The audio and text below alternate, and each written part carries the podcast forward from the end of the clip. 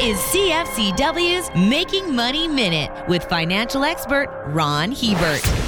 With interest rates rising, value buyers are rubbing their hands in glee, eagerly expecting the imminent collapse of real estate prices and the emergence of mega bargains to be right around the corner. The mistake is to think that residential real estate moves at the same speed as the stock market, which reacts almost instantaneously to news. Once real estate fundamentals turn south, it usually takes sellers between eighteen months and two years to capitulate and start dropping their asking prices to a level that matches is the new reality. So if you expect lower prices, you're probably right, but it might t- take a while for them to get there. For more information, listen to our Making Money show hosted by Ron Hebert and Gord Whitehead at lets make money dot c a or c f c w dot com.